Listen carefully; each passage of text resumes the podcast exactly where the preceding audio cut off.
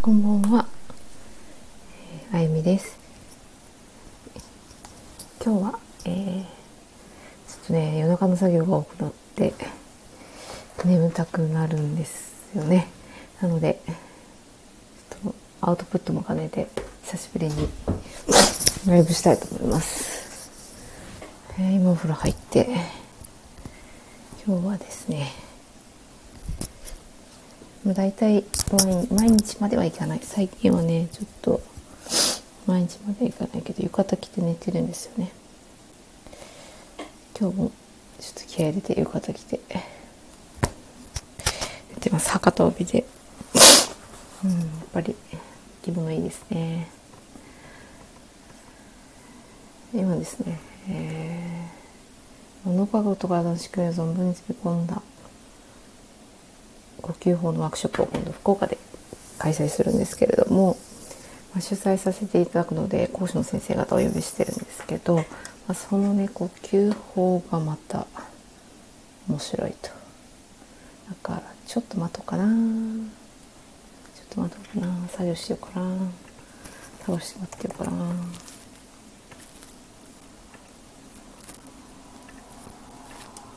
誰か来られるまで、えーうん、どうでもいい話しようかな。まあ、今ですね仕事で最近こうコンサルの話をいただくことが多くて、えー、だから今日もですね午前午後と一日コンサルティングだったんですよね。うん、で、まあ、今後の「こんばんは」えー、掃除特産お掃除ビジネス。え、私もですね毎朝床掃除とトイレ掃除やってます。なんかね匂いがね取れない時がある。教えてほしい。うん。あとですねお掃除の困ってることといったらあの風呂場のカビがですねあのよく生える時と生えない時があって、まあ、多分私の掃除が悪いんでしょうね。でもねトイレのあの匂いをもう一瞬撮で消したいけどあの科学的なちょっと薬剤を使うと私がすぐ頭痛がしたりとかするんでそうじゃないやつをめっちゃ一生懸命探して、えー、今使ってるんですけどでもやっぱなしではねやっぱちょっとどうにもなんないんでクエン酸使ったりとかしてるんですけどなんかいい方法あったらたすぐの人にし トイレ掃除を聞くという。クエン酸おすすめですよね。クエン酸でまずこうシュッシュッシュッシュッシュってしてこうに尿石っていうか、まあ、尿がついたところをシュッシュするんですよ。シュッシュッシュッシュって。そうすると割と匂いそれだけでも取れるんですけどどうしても取れない時あるんですよ。どこにいるんだって思ってもう本当に大体毎日やってるんでもうそんなに汚れてないからもう一生懸命探すんですその匂いの音をなかなか見つからない。男子が2人住んでるんでもうね壁かなとか思ってだからたまにクロスにもクエン酸シュッシュってすると匂いがなくなる時があるんですよ。これはなんかインスタグラマーでお掃除系の投稿をずっとしてた友人がいて教えてもらったんですけど回騙されたと思ってクエン酸をこうクロスにシュッシュッシュってしたらやっぱ消えたんですよね。もう男子どこまで飛ばすんだおしっこと思って本当に腹立つと思いながら。あやっぱりそうなんですね。壁とか床とか匂い汚れは室内全体に飛び全体に飛び 全体に飛び散るんですね。もう悔しいなもう。本当悔しい。お前そうでしろよって感じです本当に。あでもまあ掃除するトイレ掃除するとなんかいいことがあるかなっていう気分になるんでめっちゃ一生懸命するんですよ。で最近なんか息子があのお掃除ポイントをこうお手伝いポイントを貯める仕組みを夏休みちょっと作ってで、えー、新しいお手伝いでトイレ掃除をしたいって言って学校でやってるからとかっつって、やってくれて、えー、今トイレ掃除をバトンタタッチしようとしているんですけどどうしてもやっぱりねたまに取れない時があってプワンってあの来るのがクソって思うんですよ。どうでもいい話本当に。全然タイトルと関係ないんですけど。それが悔しくってナチュラルクリーニングのあの講座を受けに行ったっていうね。例えば湯、ん、冬場に湯を足した湯気が出ますよね。それの湯気にも匂わせるへえ。マジか。そうですよね。気圧性があるものだとそうなりますよね。なるほど。なるほど。勉強になります。ありがとうございます。もうトイレ掃除は本当に永遠の課題ですね。あの私あのウォシュレットみたいなあそこは使わないんですけどあそこにめっちゃ溜まるんですよね。あれどうしてるんですかね皆さんね。毎回拭いてんのかな。私基本的に雑巾で手拭きで拭き上げ派なんですよね。で拭き上げるんですけれどもそれでもやっぱり届いてないところとかあと床と何便器のこう隙間もうなんかコーティングするといいとかなんか YouTube で見た見たんですけどお風呂のコーティング剤をあの隙間にこう入れちゃってもうそこに水分が入らないようにするとかなんかそういうことをされてるやつを見たりあとうちは TOTO 一応 TOTO のトイレなんですけど便座がプラスチックで、まあ、当たり前かな。プラスチックでこう上の方のところ下の方のところがこうくっついてるその割れ目っていうんですか？そこにめっちゃ溜まるんですよだからたまに重曹とクエン酸パックをして発泡させて取ったりとかクエン酸パックしたりとかしてあのたまにこう重点的にやるんですけどなんかいまいちあと一息あと一息取れないみたいな悔しい。ね、毎日掃除ですね。そうなんですよ。私意外と毎日やってるんですよね。意外と毎日やってるのに臭いんですよ。入った瞬間に。で、入った瞬間に臭くない日があると、すごいちょっと幸せっていう、なんかこう、ハードルの低い 幸せ感を、まあ入れてるんでいいかなって思う。それを感じれたら、感じれるだけで、まあトイレ掃除している価値があるかなって思って。もう何の話だよ。脳科学と体の仕組みを存分に詰め込んだ呼吸法の話をしたかったんですけどもうトイレ掃除は悩みの種で。ねなんか今使ってるのが福岡の太宰府っていう太宰府天満宮っていう大きな天え、藤原道真公が祀られている神社有名な神社があるんですけどその太宰府市っていうところにこのナチュラルクリーニングをこうしてくれる、えー、お掃お掃除屋さんってわけじゃないんですよね。掃除をハウスクリーニングもやってくれるしえっとなんだっけエアコンの掃除フィルターの掃除とかもその溶剤が科学的なものが入ってなくて、まあ、石鹸ベースのちょっとこうこか、えー、舗装菌が入ってたかな。菌でこう匂いが中和してバイオ的な作用であの汚れを取るっていうそれ使うと一発ででも尿の匂い消えるんですよねやっぱ菌はすごいなしかも古装菌めっちゃ強いから本当はあんまり家の中に入れたくなくってあの根こそぎ菌ちゃんたちをこう死活させていくぐらい強いんで菌が。だからお醤油作ってる人は納豆食べないってねよく言いますけど強いんですよ。だからそいつがやっつけてくれてるトイレの尿もろもろ。もう敵もう敵便効くんですけどね。シュッシュがなくなっちゃったんですよね。えー、まあそれ使いすぎるのもね筋バランス壊すんであんま良くないかなと思ってまああんまり使う高頻度では使わないんですけどね。基本あのお湯で、えー、雑巾を絞ってそのあったかいやつで割と汚れ取れる取っちゃって、え、やっぱちょっと尿石ついてたり尿がどっかついてそうだなっていうところはもうクエン酸をシュッシュッシュッシュッシュッシュッつってやってやってますね。クラブハウスやってますか？クラブハウスも一応やってますね。アカウントは持ってて。で前一回だけちょっと喋ったことあるんですけどうん、もうそれっきりですね。クラブハウスやられてますか？うん、むしろこうお掃除の相談ができるクラブハウスのルームがあるとかそういうことですかね、うん、もう一人どなたか入ってください、えー、よかったらなんかスタンプ1個でもいいのでどなたかいらっしゃる方是非なんかね名前が見えなくなって超悔しい知ってる方が入ってくるとねなんか嬉しいんですけど。あクラブハウスで毎日掃除そうだね。そうなんだ。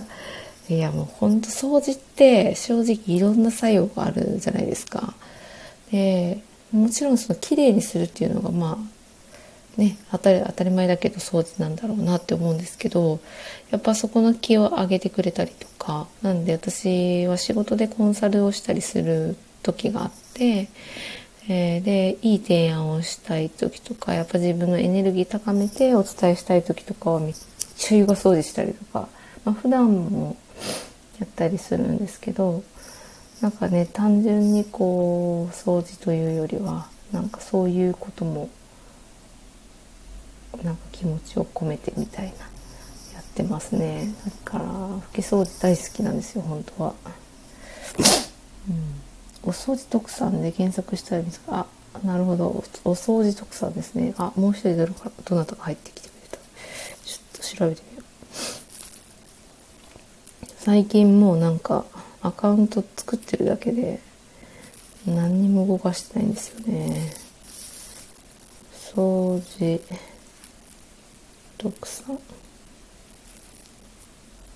なんかねああ男性なんですか？女性かと思ってた。偏見ですねこれ完全に。申し訳ない。えー、フォローさせてもらいます。今しました。そう私が今ですね、えー、お仕事で事務局をやらせてもらっていてその講師も潜在講師でもともとスタートしていて掃除の講座と洗濯の講座と洗剤の講座が一番多分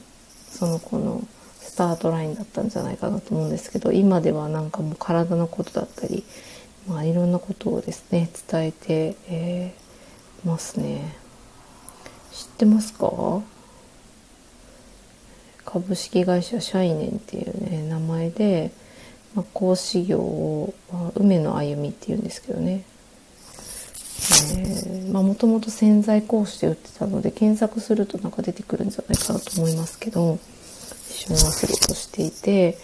でまあその体とか環境に優しいっていうのをまあ元に、えー、ま、やってたんですけど、まあ、今はいろんな発信を、えー、してますね。なんかねお掃除って本当にいろんなものが詰め込まれているしお掃除をそもそもそうやって毎日向き合ってできるっていうことに対する、ま、心の余裕だったり暮らし全般の余裕っていうのが本当にないともうね私も子供2人今育ててますけどもうねもうどうでもいいやってなっちゃうんですよね。一番なんかなっちゃう。うん。反省です。ありがとうございます。あいえいえ。私もちょっとお掃除は日々のことなのでなんか、えー、相談させてもらえたら嬉しいな。まあなんか夜中ねやっぱ起きてる人いますよね。大体この時間に私が話すのはっとマニアックな話が多いんですけど今度福岡の方であの脳科学と体の仕組みを、まあ、存分に、えー、詰め込んだマインドフルネスとかとは違う呼吸法を伝えているイギリス在イギリス出身の、まあ、ママックス・ローエルさんかな？ロックウェルさんか。っていう和歌山に今、えー、お住まいの、方脳科学者の方がいてでオックスフォード大学で脳科学と神経学を学ばれてでその頃ももうずっと呼吸法にはまってで呼吸と、まあ、脳神経のつながりとか体の中での作用っていうのをずっと体感しながらえー、ずっと続けてこられてで最近日本にまたオランダから、えー、戻ってこられてこちらの方にも在住ずっとね今のところいらっしゃるんですけど今度福岡の方にお呼びして、えー、呼吸法のワークショップをやってもらうんですけどやっぱり私発達支援を大体やっているので、まあ、発達っていう視点でいくとものすごくその呼吸って重要で、うん、ね、いきなりね掃除からこの発達の話にちょっと振り幅が大きいですけど、皆さん1分間に自分が何回呼吸してるかって、ね、もう考えたこともないと思うんですけどね本当は呼吸っていうのは無意識化でできるようにできているので意識をして唯一動かせる無意識で動かせるところの一つなんか心拍とかあとはなんか勝手にね動いてるものに、えー、連動して動いてるものなんで、まあ、よっぽど呼吸を意識しないと私今3回したわとか4回したわとかって全然わかんない部分でもあります。ただあの発達の観点からいくと、まあ、発達障害とかっていう言葉の方が先行してるんで発達って何だろうっていうことがまずわからない人が多いと思うんですけど赤ちゃんが生まれてもうお腹の中に厳密に言うとねなんか出来上が赤ちゃんになる前に着床して、えー、あの子供のね人間の形になってその頃からずっと、えー、もうですね発達って続いてるんですけど一番最初にやっぱり生まれて、えー、やりだす、動きというか、えー、動作というかが呼吸なんですよね。呼吸も、まあ、運動の中にちょっと入るんですけどその呼吸っていうのを動きとしてやってでそこからまた体が肺が膨らんだりあの腹筋を使ってこう広がったり縮まったり横隔膜も上がったり下がったりするので真ん中っていうのをかなり意識できるようになってくるんですよね臓器をかなり動かすので呼吸っていうのは。だから浅い浅かったりするとそこに影響が少ないのでやっぱり真ん中を意識しづらかったりで真ん中を意識することが何でいいかっていうと、まあ、単純に赤ちゃんって歩けない歩当たり前ですね。重力が重すぎて頭も上げられないみたいな寝返りしても戻れないみたいな。一生懸命一生懸命立つまでの筋トレしながら大きくなってるんですけどその時にバランス感覚とか、えー、目を閉じて手を伸ばすと大体この辺になんかコップがあったなみたいなものと自分の距離感を目を閉じてても分かる感覚が固有受容学っていうんですけど固有受容学とかそういったものを、えー、バランスを取ることで自分がここにいるっていうここの位置にあるっていうのを認識してるんですよね脳が。だからこそ目を閉じても手を伸ばしてこの辺に何かあったなっていう距離感で触れるっていうねそういうこう能力があるんですけどその真ん中を意識できるようになるそこを、まあ、感じて、えー、脳がインプットしてそこにあるっていう風にインプットするとそこからまた動きが変わってくるんですよね発達の段階で見ていくと。だからその呼吸に意識を向けるっていうと真ん中の方を意識してで肺がどう動くのかとか今姿勢がどういう状態にあるのかとかお尻の座骨にを使ってね座っている人もいるかと思うんですけどお尻の座骨にこうねこう点でついているところから真ん中に背骨があって、まあ、頭の方に向かってまっすぐ背骨が伸びているんですけどこれがですね絶妙なカーブを描いてるんですよね。そこの上にボーリング玉のような大きなえー、頭が乗っていて重さも同じぐらいあるんですよボーリング玉ぐらいあるんですよね。それが乗っているというのを目を閉じてこうイメージした時に、えー、首の力がスッと抜ける場所っていうのがですねまっすぐになってくるとあるんですよね。なのでそれがですねまっすぐまっすぐに首が鳴ろうとして胸をぐーっと張りすぎたりすると首の頸椎が伸びちゃって逆に肩こりみたいな首の周りが硬いみたいな状態になってみたりとかなんかそういうことをですね、えー、真ん中に意識を向けるだけでも感じることができるっていうのが、まあ、この呼吸法を通してですね自分の体のパーツパーツを意識しながら、えー、呼吸をすると発達にすごくですね影響が出てくる。かつ、えー、どういう状態で発達をしやすいかって言ったらやっぱりこう安心安全であると体が体と脳が認識している時でその脳が認識している時ってどういう時かっていうと脳波になるんですよね。なのでその脳波が、えー、今どの状態にあるのかっていうのが呼吸法で、えー、コントロールすることが意外とできるっていうね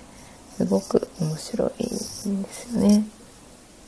その安心安全を作るっていうことが、まあ、いかにこう人間にとって重要かっていうのが、まあ、分かるともうこれは虜ですよね。あそこまでねまだ行ってない人たちに、まあ、どういうふうにね伝えていくといいかなっていうと大体これよく眠れるようになる。まず。そう。自律神経にかなり働かした働きを与えてくれるのでもうね私も相当眠いですけど今むっちゃ仕事溜まってるんですよ正直。むっちゃ仕事溜まってて。ね効率悪いんですけどねこの時間帯にやるのって。効率が悪いんですけれどもやるしかない。年1年ねやるしかないの。年だなってちょっと思ってるんでやるしかないんですけど。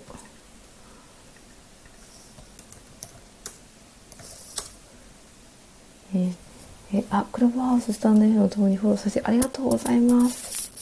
私もフォローさせていただきます。インスタもされてるんだな。インスタもフォローさせていただきます。大阪在住なんですね。